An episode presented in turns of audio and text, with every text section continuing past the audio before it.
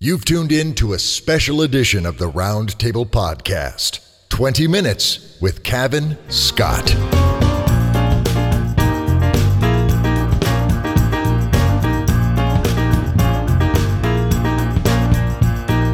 Hello, literary alchemists. I'm Dave Robison. And I'm Terry Mixon. And you've tuned into a special episode of the Roundtable Podcast 20 Minutes With. 20 Minutes With is an opportunity to go ahead and put on our pith helmets and delve into the wild jungles of creativity and explore our craft in the never ending quest to improve our own. I says uh, pith helmets, yes. What? We'll have tea. What? Terry Mixon, one of the many awesome co-hosts of the Dead Robot Society and, and author of The Empire of Bones and Veil of Shadows and more fabulosity to come. Sir, thank you so much for, for taking time from what I know is your busy schedule to co-pilot this episode with me, man. I'm looking forward to this. It's my pleasure to be here. Anytime that I can sit down with you is is an opportunity to hear that silky golden voice, and it just it gets me recharged to go out and create more. you are a kind and generous soul, sir. Well, then let's let's dive into the rechargement. Let, let's let's let's find some literary gold out there. Um, Terry, I want to introduce you to our guest host for this episode of 20 Minutes with. May I do that? Please, please, by all means. Oh, you're a gentleman, sir. Uh, friends, our guest host for this episode is really, for me, the, the very embodiment of contrasts and incongruities. He's, he's like a, a literary disco ball, flashing brightly in every direction, casting the light of his exceptional stories around the dance floor of genre fiction. And that's the first time I've ever trotted out that metaphor. Disco, really? I'm, you know, I'm a child of the '80s, man. It's it's how I rolled. But but listen to this. You're gonna you're gonna. By the time we're done, you might you might actually agree with me. Now he lives in the UK near Bristol, and while we've been honored to have several uh, astonishing creators from England join us on the roundtable, including Anne Lyle, Adam Christopher, Lee Harris, Emma Newman, Colin Barnes, and the incomparable Alasdair Stuart, I raise this point because amid the vast scope and breadth of our guest host's ever growing canon of work, you're going to find references to properties that, while enormously popular and resonant to our UK listeners, might be lost on our American ones, like The Beano, for example. Now, this is a children's comic that has been running in the UK since 1938. Now, our guest host, pretty much every kid in England, grew up reading these comics and now he writes them. And this is such an enormous achievement that he's been quoted to observe that if I could go back in time to my eight year old self and tell him I was writing Roger the Dodger and Banana Man for the Beano, I suspect my head would explode. And, dear friends, the fact that our guest host should make a time travel reference in that quote is not without significance, but we'll get to that later. For now, I, I just want to affirm that contrasts of culture are just the tip of the iceberg of this remarkable individual. Now, he started writing in primary school around the age of eight or so. His first series of stories was about a brave band of adventurers battling their nemesis, a robotic hen called Psycho Chicken. And through the course of the stories, that pernicious poultry transformed from robot to zombie to vampire to were chicken. And even in his youth, our guest host's stories embraced a diverse thematic spectrum. Now, he was also a fan of spooky ghost stories. In fact, his grandparents used to live in a flat in an old Gothic house, and our guest host would gather as many books of ghost stories as he could carry and read them in the middle of the night in this fantastically spooky building. Now, with those adventurous and speculative influences already growing in his heart, it should come as no surprise that our guest host was a dedicated fan of Doctor Who.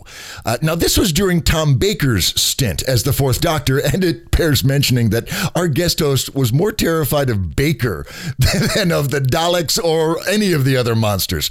In fact, he, he made a paper mache doll of the good doctor in school, and a subconscious effort to objectify his fear, no doubt. And and one day it fell into a bucket of water and regenerated into a pulpy mush. now, I won't postulate about the psychological impact on that event, but I can only assume it was very cathartic for him. But the important thing is, is that it was Doctor Who who introduced our guest host to an idea that would profoundly define his creative endeavors in the years to come tie in fiction. It was 1982, and the last season of the show had concluded, and it would be an eternity before the new season would fire up again, at least from the perspective of a young boy. But one wet Saturday afternoon, while browsing the shelves of W.H. Smith with his parents, he saw it a book titled Doctor Who and the Ark in Space by Ian Marter. His allowance was quickly spent, and our guest host discovered that stories can persist and continue beyond the scope of a television season. Now, time passes, and he begins writing professionally in 1995 when he joins Future Publishing, writing freelance reviews for various magazines. He becomes a journalist and a magazine editor, and in 2000, he publishes his first piece of fiction, a story called Christmas Spirit, co written with longtime friend Mark Wright. Now, this began a long legacy of fiction produced by this potent literary duo, including several Doctor Who audio productions, including Project Lazarus and Project Twilight, and several stories in the Doctor Who short trip anthologies, as well as stories and scripts for Judge Dredd, the Highlander series, and Iris Wildthyme. Now, these credentials led to him being invited to write the first Blake Seven novel in over 35 years in a month and a half. the result of that mad scramble led to The Forgotten, which in turn led to the epic Liberator Chronicles and the Armageddon Storm. Now, he's written for Warhammer 40k's Black Library, including Doomflight and Plague Harvest, and in 2007, he launched a magazine on country living called Countryfile. What? Yes, it's true. He even wrote a few books on the best walks in Great Britain. Now, he also, see, we're talking diversity here. We're getting very, uh, very much across the board. The disco ball is spitting. He also has an alter ego, a pseudonym, as it were, in the form of a wise old owl named Onk Beakman. Now, this came about in 2011. The Skylanders game had just been released, and Puffin Books, the children's imprint of Penguin Books, approached our guest host to write a chapter book as a tie in. Now, the game and the book exploded in fame and success, which led to five more chapter books, a quiz book, a game guide to the sequel, two annuals, and much more to come. Now, one of the gratifying rewards of this particular project was that the books were exciting children who hardly ever pick up a book. Now, no doubt this led to him becoming a patron of reading. Now, no, he is not a saint that I'm aware of. Uh, but this this patron of reading is a program in the UK where a children's author works with the kids in a particular school to increase their delight and interest in reading for pleasure. And honestly, I can't imagine a more suitable and inspiring selection for this illustrious post. And I swear there's so much more. He wrote Whoology, the first Doctor Who book to make the Sunday Times bestseller list. He's writing a five-issue Doctor Who miniseries of the Ninth Doctor for Titan Comics, and he'll be doing a Sherlock Holmes series for them as well. He's written audio productions for Paizo Publishing's Pathfinder series, starting with the Skinsaw Murders. His favorite book is A Christmas Carol by Charles Dickens. He's a cookbook aholic. He ducked out of the bachelor party before his wedding to watch Doctor Who. His TARDIS would be an ice cream truck. He interviewed Simon Pegg and Nick Frost about their film Paul for Cineworld Cinemas, and just this Christmas, his daughter asked him, Daddy, are Daleks so angry because they're on the naughty list and won't be getting any presents? So you know this household is is geek and nerdtacular. Dear friends, please welcome to the big chair here at the round table our guest host for this episode of 20 Minutes with Cavan Scott. Cavan, I cannot tell you how, first of all, how delighted I am that we finally made this happen and how excited I am to dig into our 20 ish minutes because there's a ton of questions I want to ask you. Thank you so much, sir. You're welcome. And you know about Psycho Chicken which is the scariest thing. That's right. That's right. The the minions did their work. We've dug deep.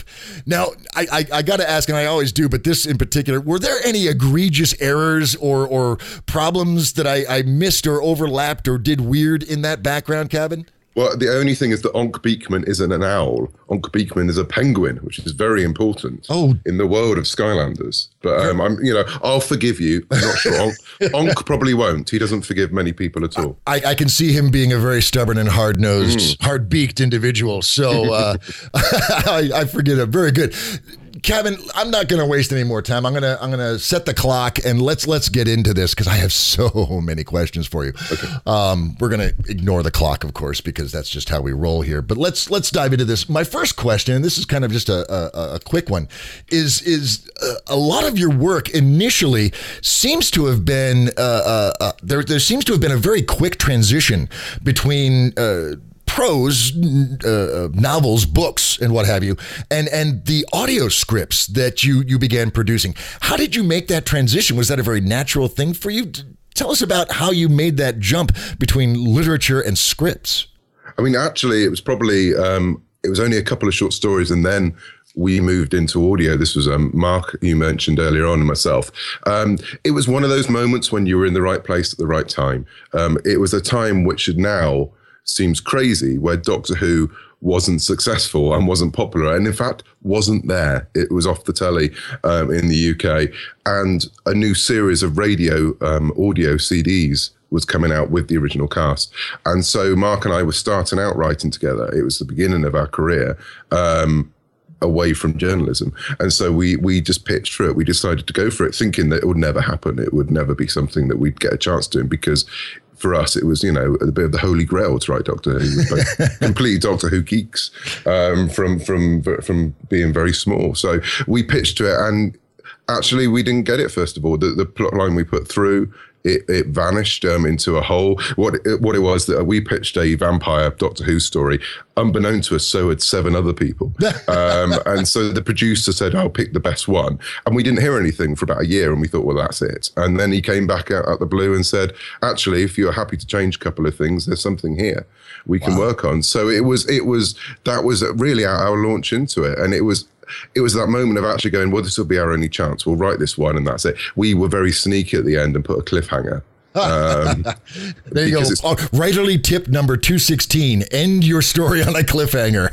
you know, um, we made sure there was some nice loose ends. And that's another, I mean, I, I, I also quite like stories with loose ends anyway, because, you know, the world's not that um, neat and tidy, and there were there were always loose ends in every story in real life. So why not in fiction? Sure. Um, so we put a big cliffhanger at the end of, of Project Twilight, which was the first one, um, and people liked it and they wanted to know what happens. Yay! So um, and that led into more. And so audio is actually it, uh, audio completely took over um, from the fiction side of, of writing. And of course, at this time it was my sideline. You know, I was a magazine editor through and through, and you know, fiction was my sideline. Mm-hmm. Over time sort of swapped round to the point that fiction was my job. Um, and magazine editing was something I did every now and then. Um, and so, and it, we sort of moved in and out of that, and now we sort of write um, away from each other, and sometimes come together with projects. But we sort of now sort of spanning the two worlds of audio and prose and right. comics, because comics and audio are actually very similar um, for me, anyway. Well, that's, um, that's, a question I wanted to ask you: is what what do you see as the biggest difference in terms of storytelling between writing prose and writing a script, whether it's a, a comic script or an audio script? Um, obviously, with audio, the biggest thing is that you have to try and stop doing those dreadful moments in radio when you say, I'm just picking up this gun over here, which I left beside the vase. Um, and My you know, obviously, tuxedo, yeah, exactly, yeah. So, oh, you're a handsome-looking woman with red hair. Um, those that's when you're obviously thinking about audio, and it's something still that you know, first drafts I do, and then I cringe when I read it back. You know, it's it's it's building those worlds, which obviously in prose you can build a world, you can describe everything. When you're dealing with audio, and you're just dealing with a voice and with a lot of work I do with sound effects and music and an amazing sort of sound design team, you still have those moments when you have to try and get how am I going to do this um, in an audio way. And I've been told a lot of my scripts that both on my own and that I write with Mark are very visual. We, we think quite visually, which is why I think I enjoy comics so much. Um, but yeah, it's just like trying to sort of trying to make sure that you're getting the story and the world across without having those blo- awful moments where you bludgeon someone with detail. I would imagine it requires a lot of, of trust and faith in your reader or listener in this case. Yeah, uh, absolutely. Uh, to, to, to fill in those blanks. Do you find it difficult to kind of let go of that control in, as a storyteller? The interesting thing about audio, um, especially the kind of audio work that I've done, is that that's actually the big difference because prose is you you know it's you and your editor and all those kind of things but it's your you know you control that world when you're working on audio production um, there's obviously so much, you know, many more people. The the audio work I do with, through Big Finish. There's obviously me writing the script, but then there's the script editor, the director, the producers, the actors, the sound designers, the composers. So you have to give up um, uh, the story a bit to, to have all that, all those people give them the chance to come in and, and take their take their own part of it. So it's um, it's a very much a team effort, I think, writing audio. So in some ways, it's a lot easier because you know that actually you're the first step in the production happening because they obviously need your script. But then after that, there's a long time. I mean, sometimes, you know, you can write a script and the production doesn't come out for a year or a year and a half because it's taken to, you know, getting all the actors together, mixing it, getting the right composer on it, whatever. So, you know, you're the first first step in that in that journey. And so um, I think, yeah, it's quite easy to, to to to let it go a bit more when you're doing an audio because it, it, that's that kind of production. Okay. Looking at the the various things that you've done, you are all over the map. You've got your fingers in so many different pies. Mm doing so many different things. Have you ever been checked for ADD? Yeah. because you are everywhere. I think it's just it's pure fear that um, it's it's it's the fear of a freelancer who um, gets up and works uh, you know as a job, and so I find it very hard to say no, and also I get very excited about things, are very excitable. So I will say yes far too much, and then have to work out how I'm going to do everything. And you know, and who needs sleep? As the good doctor said, sleep is for tortoises. So you know. I, I'll just I'll just get on with it. Do you find it difficult to jump from such different styles of projects from one thing to another, changing genres, changing worlds that you're working in, and, and, and slipping from one too. to the other, yeah. and target audiences as well? It, it, can be really tough to do that sort of gear change in your head. Um, I when I first started out um, as a full time writer, I think I would do things that I'd say, right, so I'll work for an hour on this, and then I'll switch and do something. And I can't do that because you have to write, as you know, you have to write into things, and you have to sort of get that sort of pick up speed and literally there's some to the, the gear changes between writing a two page slapstick filled banana man strip for the beano which i loved your description of um, and then going to warhammer you know, I mean, that's quite a big shift. Um, I do it, and it's a simple trick really i do it by listening to a piece of music before i move into a new project ah. uh, project it's not necessarily the piece of music that's connected through to um, the show I'm writing for or whatever. Doctor Who's an easy one. I play the Doctor Who theme. Da-da, you're there. Um, but there are things like um, Blake Seven. Um, I don't actually listen to any Blake Seven music, but I listen to the Aliens soundtrack because for me, the Aliens soundtrack is that sort of like dirty spaceships in space, dark corridors, not a very nice world to find yourself, which for me is what Blake Seven is. So I, do things like that. So yeah, and then I'll I'll play a bit of light-hearted um, comedy music if I'm writing a kids comedy thing, or a nice bit of adventure um, music if I'm writing Skylanders. So um, those kind of things, it almost cleanses my palate a bit and goes right. Hang on a minute, I'm not in that world anymore. I'm now doing this. That's interesting. We we had uh, Delilah Dawson on the show recently, and she does the same thing. She actually builds playlists of music to play while she's writing in her different worlds and different environments. And and that's interesting that that that visceral sort of sort of primal emotional connection that music evokes can be used as a touchstone to get you into that headspace for writing those different environments. Exactly. I, I can't have music on when i'm writing Um, it's it's just it's before. It's just the you know the, it's looking at the blank screen and going right. Where am I? What world am I on? What time am I in? Who, as you say, who's my audience? Because you know that's a major part of it, especially when you're writing for audiences. Um, something like the Beano, which is very UK based, very very British sense of humour, um, and then you have to switch. And I, I, write Adventure Time comics as well, so you know that's a completely different um, market. Even though it's Skylanders as well. Then Skylanders, yeah. I mean, it's all kids fiction, but it's it's very you know it's it's different market, it's a different tone. So yeah, music is a real key to to switching from one to another for me.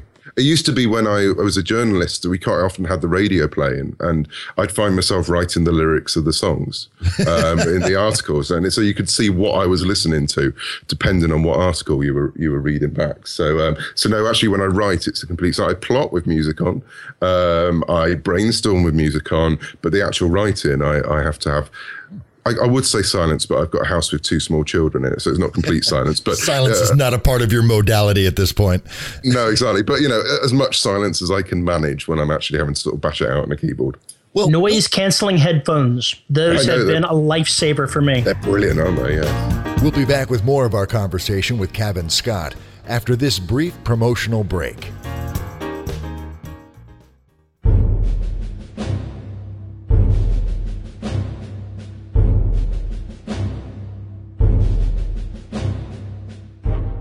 The Terran Empire is dead. Long live the Empire. Commander Jared Mertz, the bastard son of the Emperor, and his half-sister, Princess Kelsey, barely speak to one another. To their dismay, their father seizes an opportunity to change that and sends them on a dangerous quest to explore the fallen empire. Separated from home by an impassable gulf and struggling to redefine their relationship, they find themselves thrust into a vicious war. Unless they work together to stop the Empire's deadly legacy, billions face a horrific fate. Empire of Bones, written by Terry Mixon, now available at Amazon.com.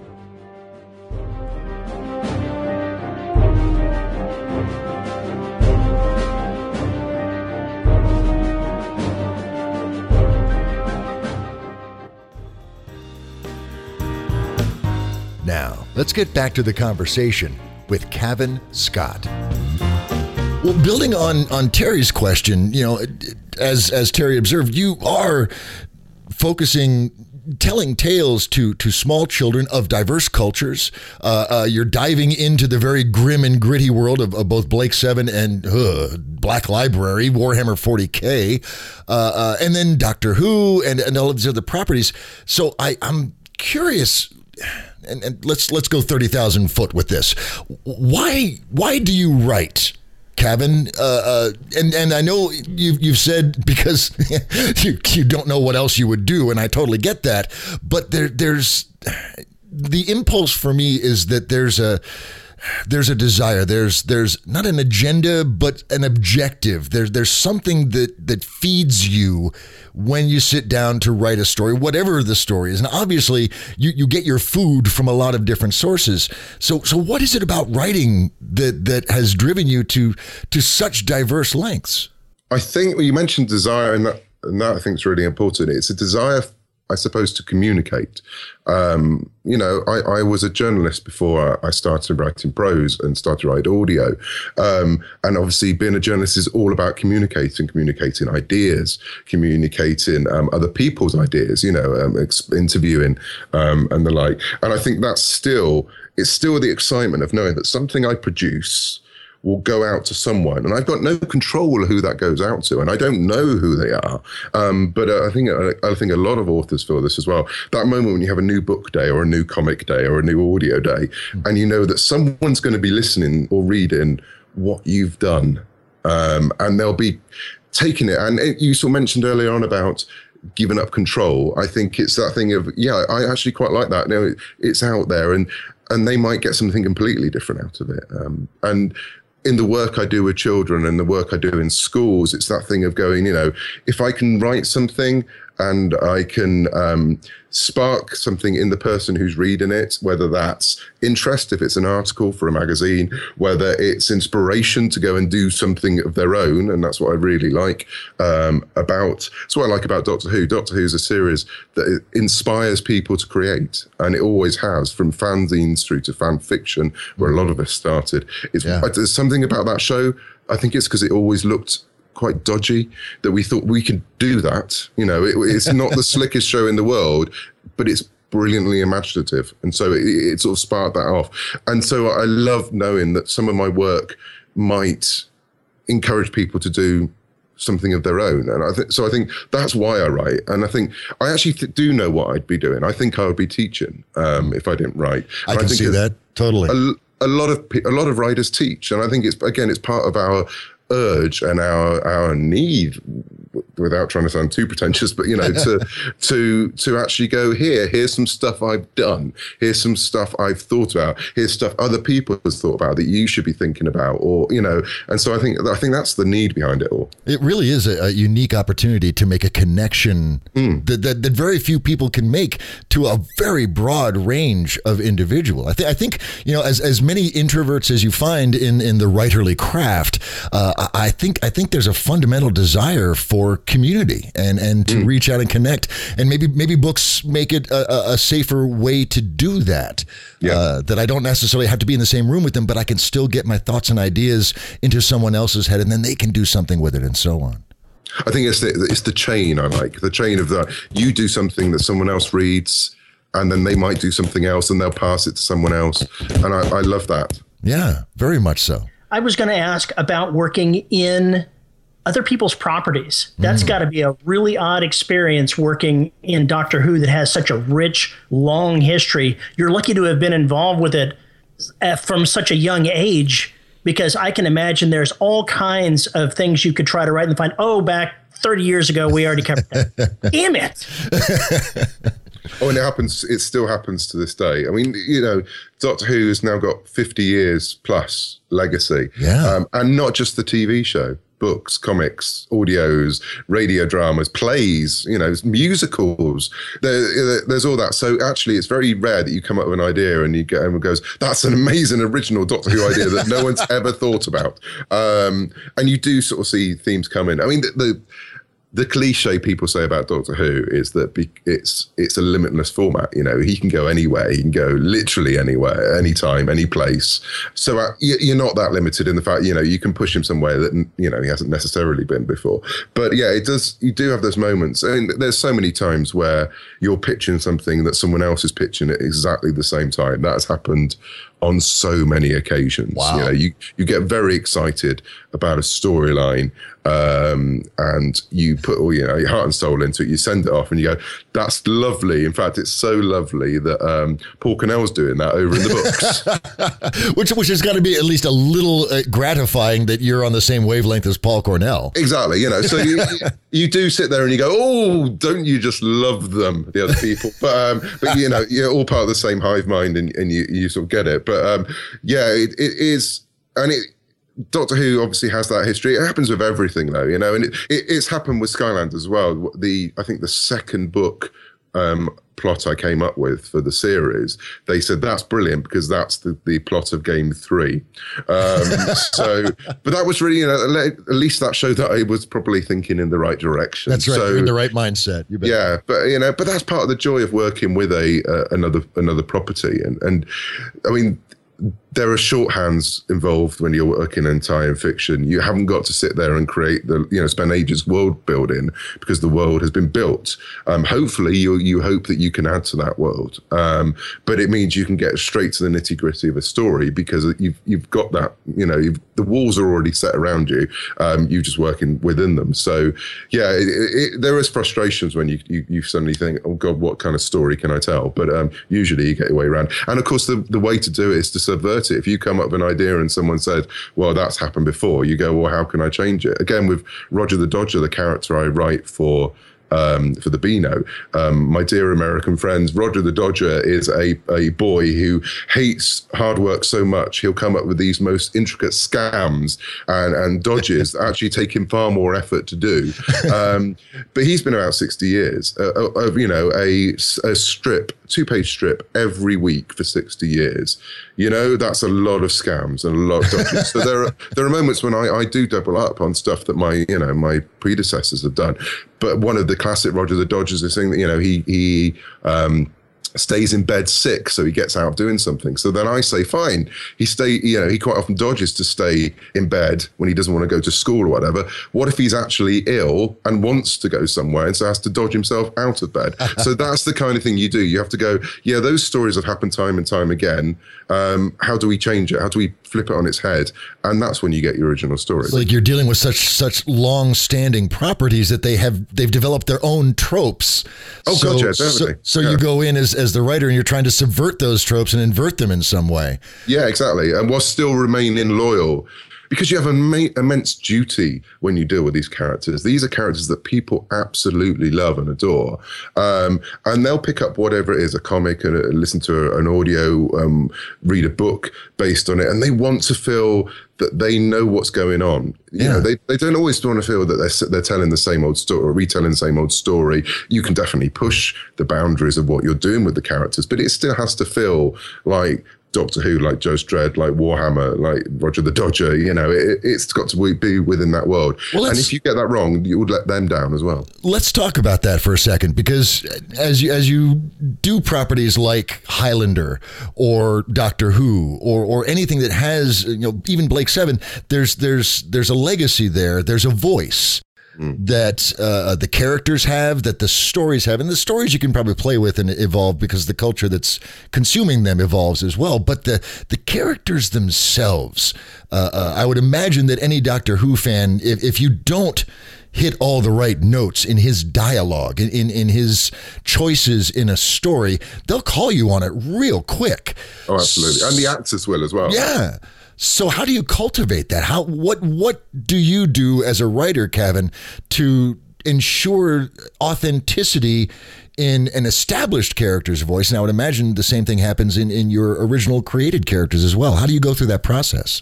I mean, it's literally a case of immersing yourself in the world. And you know, you sometimes you can't have so much time in it. I'm lucky with Doctor Who. I've immersed my entire life in it. So. Your bachelor party, for that matter. Yeah. yes. Well, yeah. Let's not talk about that too much. um, it was Dalek. It was a really good episode. Um, anyway, um, you know. Uh, recently, uh, working on the the Ninth Doctor comic strip, um, it's just been a case of going back and watching episodes and rewatching them and rewatching the rewatch and listening to how Christopher Eccleston says a line. Um, and it sounds very very basic but that's the way you do it and you start picking up the the, the length of his sentences you start picking up the, the the you know obviously he has a northern british accent. So you start working out how he, he sort of says structures his sentences and it's as basic as that. And what the joy actually of the ninth doctor comic is that i've got three main characters. I've got the ninth doctor with a, a northern and british accent. I've got rose tyler who's a sort of very she's the the audience window into the into the world. She's a you know a 19 year old girl um, who's from London, and you've got Captain Jack Harkness played by John Barrowman, who's just sort of quick, quick talking um, American con man. So you've got brilliant dialogue there automatically because you've got three very distinct voices, but you have to get them right. So you go through and you listen and and while you're doing that, you just by osmosis pick up what the characters are like because you're listening so intently to the voice that you start to realize how they're going to react to the next sentence because you've listened to them so much. Um, it's, it's homework. It's, it's, absolutely homework. It's research. I, I, I was a journalist. Um, I, you know, research was my job. I've taken it into my writing, especially when you're doing tie-in. But the interesting thing, I think, the tip I always give people who's starting out is don't do the Wikipedia version of the character. you know, it's again with the Ninth Doctor. He's you know he's a bit more gruff. He's a bit more you know angry. He's angry at the human race. He's angry at everyone. But actually, watch him, and he's not that angry all the time. He has these moments, these wonderful moments of righteous anger at the universe. But he also has the silliest grin in, in the world and a really silly sense of humor, which gets lost if you just do those sort of you know those moments um, when you just go, oh yeah, that's the the two description of the character. Right. Um, and of course, that relates through to when you're writing your own characters. You know, you don't you you have your two liner. You know, you have the person who he's this kind of character, she's that kind of character. But none of us are, are like that all the time. And it's it's remembering that obviously we're different people to different people all the time, you know. So we change who we're with, we change what situations we're we're in. So we just try and remember that. Sure, people people are symphonies, not ditties. Exactly. Uh, there's a lot of notes to them. We're running out of time, but I'm, I'm going to turn the mic back over to Terry Mixon for one last question. Terry, you got anything else for Cavan? When you're working on your own fiction, you've you've done so much time working in other people's worlds. Is it hard to transition back to something that is solely your own, where you have complete creative control from beginning to end? Uh, it's it can be a bit scary because I don't have that sandpit that someone else has already put together. Um, but it's also very freeing as well. You know, I don't, I can't see a point in my career when I don't work in some way in someone else's universe. I love it so much, and I also think for the people I'm, I want to work with, especially with children, it's very important for them, especially kids who don't want to read very much. You know, they'll pick up a book about Angry Birds, but they won't pick up a book, you know, about something they don't know. So I think that's important. But when you get round to writing something, um, I write a lot of books for reluctant readers in my own own universes, in my own worlds. Um, yeah, I mean, it's free and it, it, it, it, gives me the chance to say, you know, oh, they won't let me do that in, in Doctor Who. They won't let me do that in Warhammer. But, you know, hey, this is my world now these are my rules, um, and I love that. And it, it's it's almost like having a little holiday away from from one part of my job. Um, but a lot of the lessons that I pick up in in doing tie-in fiction and tie-in work obviously then play out in my own work. And and as you said, you know, it's the voices as well. I mean, voices for me are very important because of my background in audio and comics. Mm. Um, dialogue is very important. So quite often when I'm writing, before I've done anything about a character, I'll write a speech for them and I'll write it as a script. Um, so there's no there's no description. Um, it's written very much as a script, and and through dialogue, characters surprise me time and time and time again um, because they end up being from parts of the world that I never knew they did because they use. Uh, I wrote something recently, and I was writing a character, a female character, a young girl, about eighteen, um, and suddenly realised she was speaking with a Welsh accent or Welsh using Welsh dialect, and I hadn't mean meant to. It's just I used a phrase which I must have picked up somewhere from one of my friends um, from from Wales, and I suddenly went, "Oh, hang on, she's Welsh." Oh, that's interesting. Um, and that redefine and, and, that defines a whole new level of the character. Well, it, suddenly went, well, she's from Wales. What part of Wales is she from? Oh, she's from the valleys. Okay, so how, how has she moved from that place to this place? And suddenly it, the character becomes three dimensional because the backstory almost wrote itself. Um, and I knew exactly where she was because she wasn't in Wales in the story, and she she wasn't in. You know, it, it would have not been um, the the the path that would led her there would actually be completely different to what I originally imagined. So, starting with dialogue and and working out the the the tricks in the dialogue and the, the, the kind of words they're using and the vocabulary they're using and the way they're talking and the way they react to people. That for me is the way I start with characters now. That's fascinating. Because because so much so many writers, myself included, you know, I've got this little character background worksheet that that fills in all of the details. It never occurred to me to actually have the character, you know, write the character describing themselves or or speaking to you in their own voice and letting that be the the infusion of of, of essence and diversity and authenticity in a character. That's outstanding. I love that. And it, you still need to do all that. You know, you still yeah, need yeah, to yeah. work out the background, but it, it, it's a good starting point. It's a springboard. It doesn't always work, but most of the time it does because then suddenly you, you, you, you get to then play with other tropes. You get to play with stereotypes. So, you know, again, if I put them in a, in a very, from a very specific location and you sort of go, what's this stereotypical background of that person and th- those people, and then you can flip that. And then again, you, you're doing doing all those tricks again. Um, right. Yeah, and I find it really useful. Well, I got to say that I'm the opposite of Dave because I start. I don't do a character background. I have a very brief idea of who this character is, And when I start writing about them, that's when they come to life. And I mm. have to go back and edit the first part to to make them reflect who they really are because I don't know when I start. Oh, it's always a journey. Yeah, I'm writing a, a um, YA novel of my own at the minute. Um, it's sort of an ongoing project I've got bubbling away under everything else. And one of the lead characters is completely different to I imagined him to be because he's really sarky, he's really sarcastic, and he, he never was meant to be. He was actually supposed to be quite noble, and, and he's, he's, he's flipped over on everything because actually, when he started replying to people, he was really sarcastic and he was really sneery.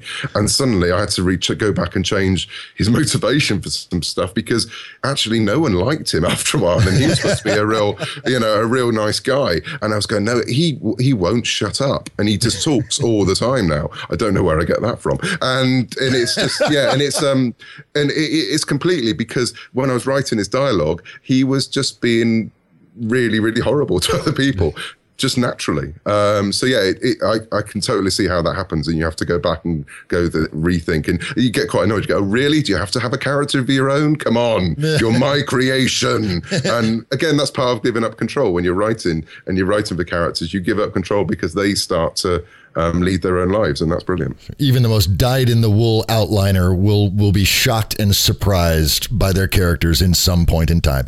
Gentlemen, I'm I'm sitting here, and the clock has actually sprouted a plunger and is shouting "exterminate, exterminate" at me. So I, I can only assume that as much as it pains me, uh, we have run out of time. Uh, uh, so so Cavan Scott, sir, thank you so much for joining us. This has been enlightening and inspiring, and we really appreciate it. You're welcome. Terry, what are you taking away from this? There's a lot of there's a lot of writerly goodness in in that last 20-ish minutes of conversation. What's your what's your takeaway from this one? Well, there's a lot to pull out of that, but I'm going to go ahead and latch onto the thing that's most important to me, and that character is everything. Yeah. And there's so many different ways to find and discover character. And and I think we found a new one today, and that's awesome. Finding a new tool for your toolkit is fabulous. I, I'm having a hard time. I'm I'm the soft, squishy guy. So so while I agree, it's hard to find one thing.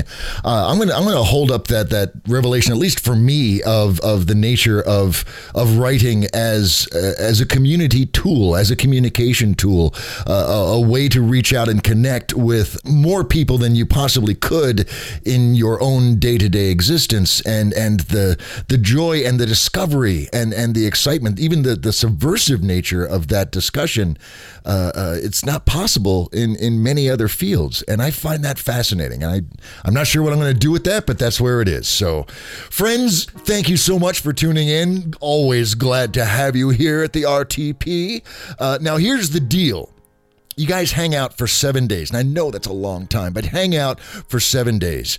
And when we come back in seven days, we're going to have Cavan back and we're going to sit down and we're going to have a kick ass brainstorming session with this, this gentleman, a courageous guest writer, Terry and myself. We'll be back and we're going to, we're going to, do a search for literary gold. But that's that's whoa, that's seven days away, and I know that's a long time. Terry, what should our listeners be doing in the next seven days? Do you think?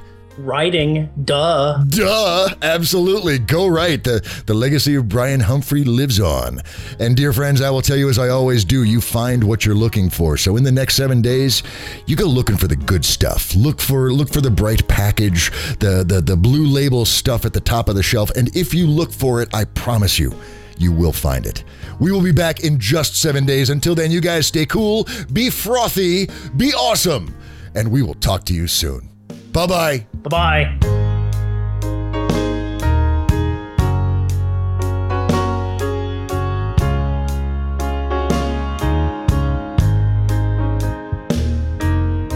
This episode is copyright 2014 by the Roundtable Podcast and released under a Creative Commons Attribution, Non Commercial, Share Alike license.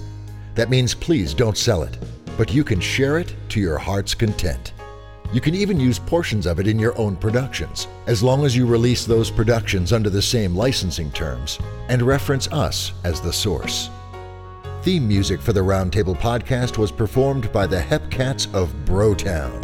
Gary Gold, David Labroyere, Billy Nobel, and Matt O'Donnell. If you would like to be a guest writer or guest host, join in on the conversation, or just learn more about us, visit our website at www.roundtablepodcast.com. We're also on Facebook at facebook.com slash roundtablepodcast and on Twitter at Writers Podcast. And you can always email us at thetable at roundtablepodcast.com. Thanks for listening.